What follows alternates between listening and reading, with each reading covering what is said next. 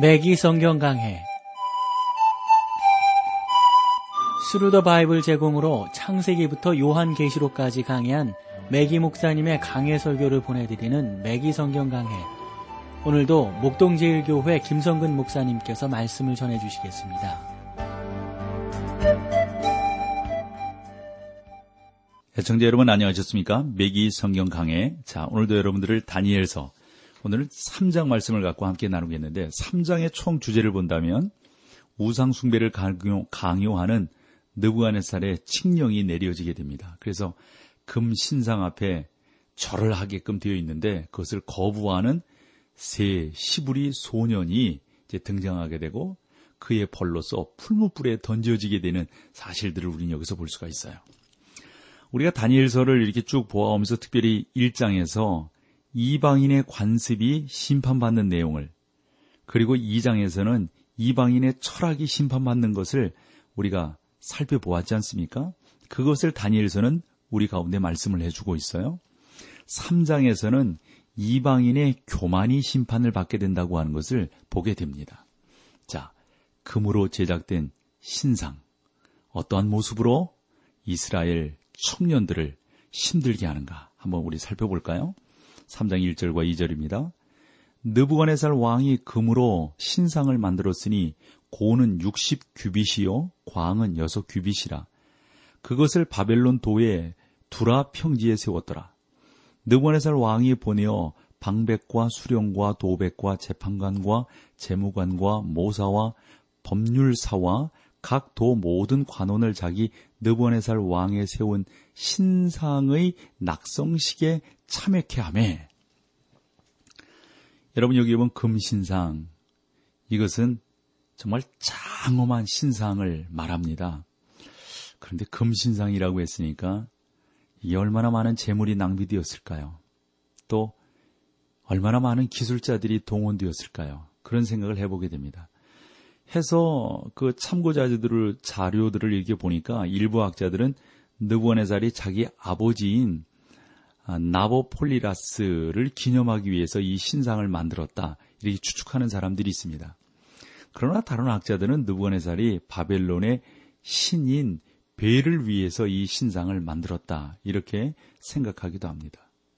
느부갓네살은 느부갓네살은 신상을 스스로 만들었다. 우리는 이렇게 보는 것이죠. 다니엘은 느부갓네살이 그가 아, 꿈 속에서 본 신상의 정금으로 만들어진 머리 이것을 아마 본떠서 자기를 위해서 신상을 만들지 않았겠는가 생각을 해보는 것입니다. 꿈으로 인해 느부갓네살은 하나님 앞에서 겸손해진 것이 아니라 극도로 교만해져서 자기가 건설한 왕국을 나타내는 금신상을 만들게 됩니다. 신상은 높이가 60 규빗이요 넓이가 6 규빗으로 굉장히 컸어요. 그 고가 약 18인치 정도 된다 하는 것을 우리가 보게 되는데 뭐 보통 큰 것이 아닙니다. 어, 이렇게 감안을 해볼 때 높이가 약 90피트 정도 되는 것이니까요.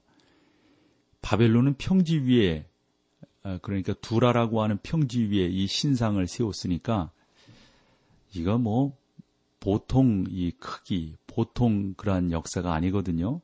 그런 면에서 하나님께서 이 백성들에게 어떠한 벌을 내리시게 되는가 이것을 우리가 한번 더 살펴보게 됩니다. 국가의 모든 지도자와 고위 공직자들이 신상의 봉헌식에 지금 참석을 하게 되는 겁니다. 그래서 그 자리에는 고위 공직자들만 초대되었는데 그들은 추후 신상에 대해 백성들에게 아마도 설명해 주기 위해서 그 자리에 참석하지 않았겠는가 생각을 해봅니다. 그것은 수행의 작업을 위한 첫 번째 단계였습니다. 그리고 그러한 관료 정치는 많은 사람들을 타협시키게 되는 겁니다. 느부갓네살이 이러한 신상을 세운 진정한 의도가 여러분들은 어디에 있었다고 생각을 하십니까? 우린 여기서 세 가지 사실이 있음을 알게 됩니다. 하나는 이러한 신상을 만든 것은 세계 통치권을 주신 하늘의 하나님께 느부갓네살이 반역했다고 하는 사실을 의미해 줍니다. 이것은 2장에서 신상의 의미가 무엇이고 왜 하늘에서 큰 돌이 나타나서 부숴버렸는가 이것을 깨달아 알게 되고 다니엘에게 너의 하나님이 진짜 하나님이고 참 살아계신 하나님이다. 말만 이렇게지 실천하지 않는 것을 보게 됩니다. 그러므로 이것은 감사의 행위가 아니라 명백한 반역 행위였다고 하는 것을 우리는 알게 되는 것이죠. 두 번째로 이것은 또한 교만에 빠진 느부갓네살이 자기를 신격화시켰다는 사실을 우리가 여기서 볼 수가 있습니다. 사실은 이러한 모습이 후대 많은 왕들 가운데 아, 동원되게 되는 거죠. 우리가 뭐 가까운 북한만 보더라도 방방 곳곳에 여러분 김일성 신상이 얼마나 많이 세워졌어요. 김정일 신상도 세워지고 있다고 그러지 않습니까? 세 번째로 느부갓네살은 자기 왕국 내에 있는 다양한 인종과 언어 집단들을 하나로 통합시킬 수 있는 원리를 찾으려고 힘썼다 하는 것을 알게 됩니다. 다시 말해 세계적인 종교를 만들려고 했다는 겁니다. 왜요? 그것은 바로 바벨론의 재현을 꿈꾸고 있었기 때문입니다. 그것은 전 세계를 위한 하나의 종교를 형성하고 그것을 구심점으로 나라를 통치하려고 했던 느부갓네살의 속셈이 거기에 나타나 있는 것이죠. 오늘날 세계 교회 협의회 우리가 WCC라고 이렇게 말을 합니다. 거기에 속한 교파들을 비롯하여 많은 사람들이 하나의 세계, 하나의 종교를 만들자 이렇게 캐치프레이즈를 주장합니다.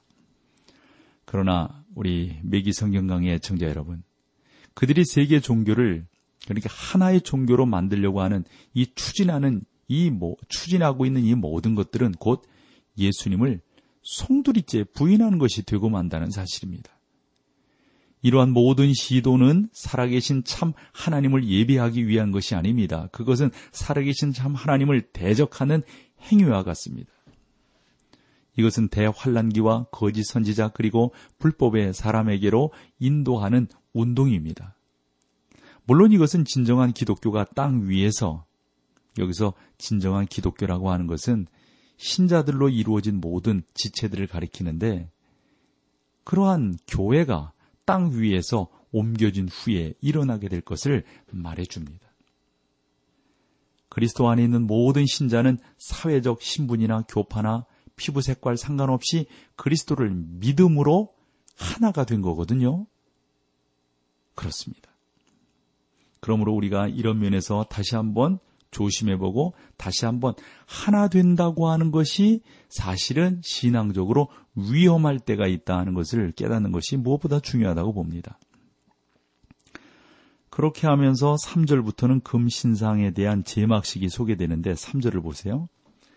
이에 방백과 수령과 도백과 재판관과 재무관과 모사와 율법사와 각도 모든 관원이 느부갓네살 왕의 세운 신상의 낙성식에 아, 참집하여 느부갓네살 왕의 세운 신상 앞에 선이라. 그러니까 이제 제막식 날입니다. 다니엘을 제외한 모든 사람들이 참석하게 되었어요. 그런데 다니엘은 왜 참석하지 않았는지 그 타당하고 충분한 이유가 분명히 있었을 터인데 그것을 우리가 정확히 모르겠습니다만 이런 상상을 해볼 수 있을 것 같아요. 아마 멀리 출장을 떠나지 않았는가 아, 싶은 거죠. 그것은 다니엘이 세계적인 통치자인 바벨론 왕의 뭐랄까 2인자이니까 뭐 여러 곳을 다니면서 아마 그런 어, 통치하는 일을 했을 거라고 우리가 상상을 하는 거죠. 그러니까 여기서 어, 자기의 그 일 때문에 지금 신상 제막식에 참여하지 못하고 있는 거죠. 두라 평지에 세워진 금신상의 모습은 말 그대로 장관이었습니다. 그것은 예를 들어서 미국으로 본다면 마치 플로리다주의 케이프 카니벨라에 있는 그런 어떤 그, 어, 뭐 미사일 발사대 같은 거 있잖아요. 예?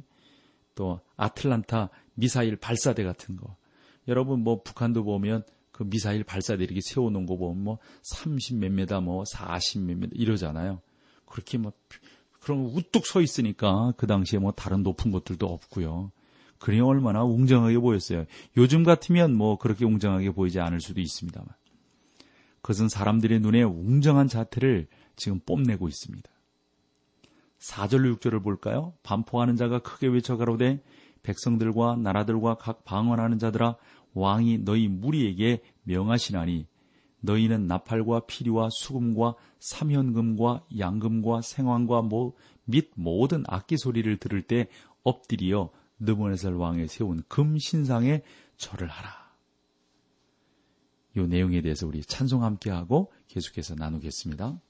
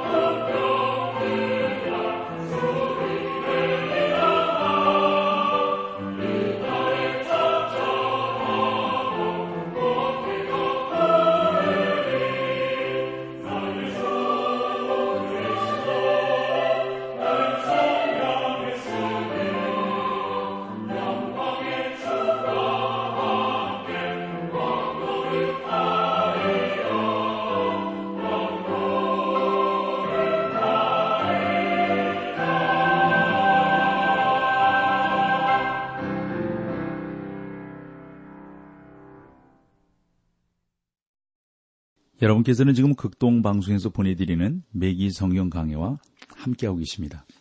우리 찬송 전에 4절에서 6절 말씀 음, 이렇게 보았는데 한 번 더 제가 볼게요. 반포하는 자가 크게 외쳐 가로되 백성들과 나라들과 각 방언하는 자들아 왕이 너희 무리에게 명하시나니 너희는 나팔과 피리와 수금과 사면금과 양금과 생원과 및 모든 악기 소리를 들을 때 엎드려 느부네살 왕의 세운 금신상에게 절하라. 누구든지 엎드려 절하지 아니하는 자는 즉시 극렬에 타는 풀무에 던져 넣으리라 하매. 제막식에서 예배의 자유로운 분위기는 전혀 찾아볼 수가 없습니다. 관현악단의 연주가 시작되자 그들은 엎드려 신상 앞에 절을 해야 했습니다. 개인적이고 자발적인 종교의 모습은 찾아볼 수가 없는 것이죠. 모든 것이 미리 짜여진 순수에 따라서 착착착착 진행되고 있는 겁니다. 여러분 우리가 관현악단이 등장하는 다양한 종류의 그 관현악단에 등장하는 다양한 종류의 악기들을 우리가 알잖아요. 한번 유의해 보십시오. 그러니까 나팔과 피리 이것은 관현악이죠. 수금 이것은 뭡니까? 현악입니다. 삼형금 이것은 아마 트럼본 또는 현악기의 일종이었을 거라고 보여집니다. 양금 이것은 하프와 같은 현악기입니다. 생황 이것은 위에 줄이 붙은 아마 북의 일종으로 아마 그것을 연주하기 위해서는 막대기 같은 걸로 이렇게 아, 튕기면서 연주하지 않았을까 보여집니다. 그리고 모든 악기 이렇게 기록되어져 있는데 이것은 여기에서 열거되지 않은 다른 악기들이 많이 있었음을 여기에서 상징한다고 볼 수가 있습니다. 저는 이 관현악단에 대해서 다음과 같은 이름을 붙이고 싶은데요. 이 내용에 대해서 우리 메기 목사님이 또 말씀해 주신 것을 그대로 소개해 봅니다. 주 바벨론 어, 베포퍼스 나 그렇게 부르거나 아니면 바벨론 비틀즈 또 Royal Rock Quartets Plus 2 그러니까 얼마나 수많은 악기가 동원되었는지 정확히 알 수는 없지만 지금 메기 목사님은 그렇게 부르고 있습니다. 또 이렇게도 그 현악단을 명명할 수 있다고 말씀하고 있네요. 갈대아 필하모니 오케스트라 뭐 이렇게 아마 부를 수 있지 않는가 이렇게 생각을 했습니다. 아, 요컨대 이것은 단순한 제막식 행사 이상의 것이었다는 것을 우리가 알 수 있습니다. 여기는 사람들의 예배가 포함되어 있었어요. 그러나 진정한 예배는 마음의 표현 아닙니까? 그것은 결코 강요할 수 있는 것이 아닙니다. 따라서 우리는 그들이 외부적으로만 예배의 형식을 갖추었다고 말할 수 있습니다. 음악은 육적인 것에 호소하기 위해 사용되었습니다. 영적인 음악은 예배에 커다란 도움이 됩니다. 그러나 오늘 교회 안에서는 영적인 음악과 세속적인 음악을 구분하기가 매우 힘들 정도입니다. 바울은 예배에서 신자들을 위한 음악이 얼마나 중요한 역할을 하는지 역설하고 있습니다. 바울은 에베소서 5장 19절에서 이렇게 말하고 있습니다. 시와 찬미와 신령한 노래들로 서로 화답하며 너희의 마음으로 주께 노래하며 찬송하며 그리고 또 바울의 그 서신서 골로새서 3장 6절 보면은 그리스도의 말씀이 너희 속에 풍성히 거하여 모든 지혜로 피차 가르치며 권면하고 그 다음에 시와 찬미와 신령한 노래를 부르며 마음에 감사함으로 하나님을 찬양하고 이렇게 말씀하고 있는 것을 아, 보게 됩니다. 우리가 이러한 그 내용을 이렇게 보면서 처음부터 음악은 잘못된 것으로부터 시작되었다는 것을 인지하는 것이 저는 무엇보다 중요하다고 봅니다. 예를 들어서 창세기 4장 21절에 언급되어 있는 것처럼 가인의 불경건한 가게를 통해서 음악이 등장하게 됩니다. 그 아우의 이름은 유발이니 그는 수금과 퉁소를 잡은 모든 자의 조상이 되었으며 음악이나 의식이 육체에 호소할 때마다 사람을 고양시키기보다는 오히려 타락시키며 따라서 참된 예배에 도움이 되지는 않는다 하는 거죠. 이처럼 잘못된 음악이나 의식은 예배를 망치게 되는 거죠. 그래서 우리가 예배에 있어서 찬양, 즉 음악을 빼놓을 수가 없는데 이런 부분들을 우리가 주의 깊게 선택해서 사용하지 않으면 안 된다는 겁니다. 그러나 음악은 어, 이런 예배를 망칠 수 있는 것뿐만 아니라 예배를 예배답게 만들어주고 예배를 영적으로 만들어주고 축복아 축복의 통로가 되게 한다고 하는 사실을 우리가 놓쳐서는 안 될 것입니다.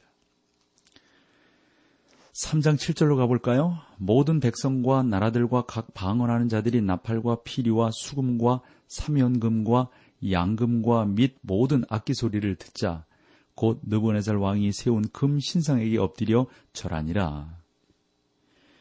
제막식은 이처럼 외적으로 일종의 예배 행위가 되었지만 속으로는 싫어하는 사람들이 많이 있었습니다. 그러나 마음에는 확신이 없는 사람들도 반대한다는 것을 겉으로 드러낼 수가 없었어요. 왜냐하면 그랬다간 뭐 큰일 나게 되니까요. 오늘날도 우리는 자신의 타협적인 행동에 대해 합리화시키려는 경향들이 참 많이 있죠.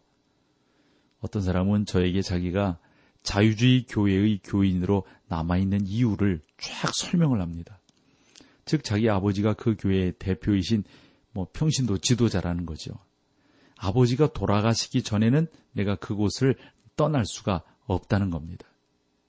아버지가 돌아가시기 전에는 내가 교회 에 나갈 수가 없다는 거죠. 아버지가 돌아가시기 전에는 내가 제사 지내는 것을 멈출 수가 없다는 것이죠. 그러니까 나름대로 그렇게 타협하면서 위기를 해결해 나가고 극복하려고 하는 사람들이 우리 가운데 있지 않습니까? 그런데 반대로 이제 앞으로 나오는 세 명의 이 시부리 소녀는 신상에게 절하는 것을 단호하게 거부하고 거절하게 되는 것을 우리가 볼 수가 있습니다. 3장 8절입니다.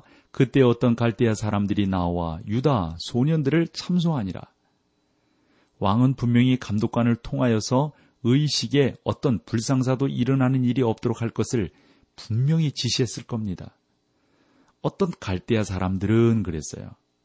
자기들이 세 사람의 유다 사람을 특별히 지켜보았다는 것을 말했을 겁니다. 그것은 저들이 세 사람의 시부리인을 시기했거나 또는 개인적으로 적대감을 갖고 있었기 때문일 것입니다. 의식에 참여한 유대인은 물론 느부갓네살의 궁전에서 고위 관리로 있던 세 사람의 시부리 소년뿐이었어요. 포로로 잡혀간 다른 유대인들은 지도자의 자리에 있지 않았기 때문에 물론 행사에 참여하지 못했을 것입니다. 다니엘은 3장 9절로 12절에 또 이렇게 말하고 있어요. 그들이 느부갓네살 왕에게 고하여 가로되 왕이여 만세소하옵소서 왕이여 왕이 명령을 내리사 무릇 사람마다 나팔과 피리와 수금과 삼현금과 양금과 생황과 및 모든 악기 소리를 듣거든 엎드려 금 신상에게 절할 것이라. 누구든지 엎드려 절하지 아니하는 자를 극렬히 타는 풀무 가운데 던져 넣음을 당하리라 하지 아니하셨나이까. 이제 및 유다 사람 사드락과 메삭과 아벤누고는 왕이 세워 바벨론 도를 다스리게 하신 자이언을 왕이여 이 사람들이 왕을 높이지 아니하며 왕의 신들을 섬기지도 아니하며 왕이 세우신 금 신상에게 절하지 아니하였나이다. 이것은 그 당시 가장 유명한 오케스트라였음에는 틀림이 없습니다. 이것은 악기의 이름을 뭐 이렇게 여러 번씩 거명을 하면서 얼마나 그 오케스트라 팀이 잘 짜여져 있는가를 우리 가운데 소개해주고 있다고 봅니다. 그러면서 하나님을 섬기는 사람들이 우상에게 절하지 아니한 것에 대해서 왕께 정확하게 지금 이르고 있는 것을 우리가 여기서 어, 볼 수가 있습니다. 갈대아인들은 왕 앞에서 형식과 격식을 갖추어 세 사람의 유대인들을 고발합니다. 그들은 그 히브리인들의 이름을 직접 거명하면서 고소를 하게 되는 거죠. 따라서 그들이 누구를 말하는지에 대해서 여기서 우리가 의심의 여지가 없습니다. 그러나 왕이여 이 사람들이 왕을 높이지 아니하며 이러한 표현을 보면 이 사람들은 아무런 명백한 근거도 없이 지금 거짓말을 하고 있음을 우리가 알게 됩니다. 히브리인들은 신, 이 신상 앞에서 절하기를 거부한 그러한 어, 내용인데 이것은 왕 개인에 대한 풀, 불충성스러운 행위가 아니라 자기들이 신앙하고 있는 이 신앙에 옳지 못하다고 하는 것을 지금 말씀하고 있는 겁니다. 그들은 그들이 왕보다 더 높은 권세를 가신 하나님이 계시기에 그분께 우리가 순종해야지 그분을 저버리고 보이는 사람, 보이는 왕께 순종한다고 하는 것은 있을 수 없다. 이러한 뜻을 분명히 전하고 있는 거죠. 이러한 사실은 그들의 책망에 대한 답변을 통해서 정확하게 드러나게 되는데 그 내용은 우리가 다음 시간 여러분들 함께 나누며 만나 뵙도록 하겠습니다. 오늘은 여기까지 하죠. 함께 해주셔서 고맙습니다. 매기 성경 강해 지금까지 Thru the Bible 제공으로 창세기부터 요한계시록까지 강해한 매기 목사님의 강해 설교를 목동제일교회 김성근 목사님께서 전해주셨습니다. 이 시간 방송 들으시고 청취 소감을 보내주신 분께는 나침반 출판사에서 신앙서적을 보내드립니다. 청취 소감을 남겨주실 분들은 극동방송 홈페이지 매기 성경 강해로 들어오셔서 사연을 남겨주시거나 문자로 참여하실 분들은 한 통에 50원의 유료 문자 샵 1069, 샵 1069번으로 보내주시기 바랍니다. 매기 성경 강해 오늘 순서를 마칩니다.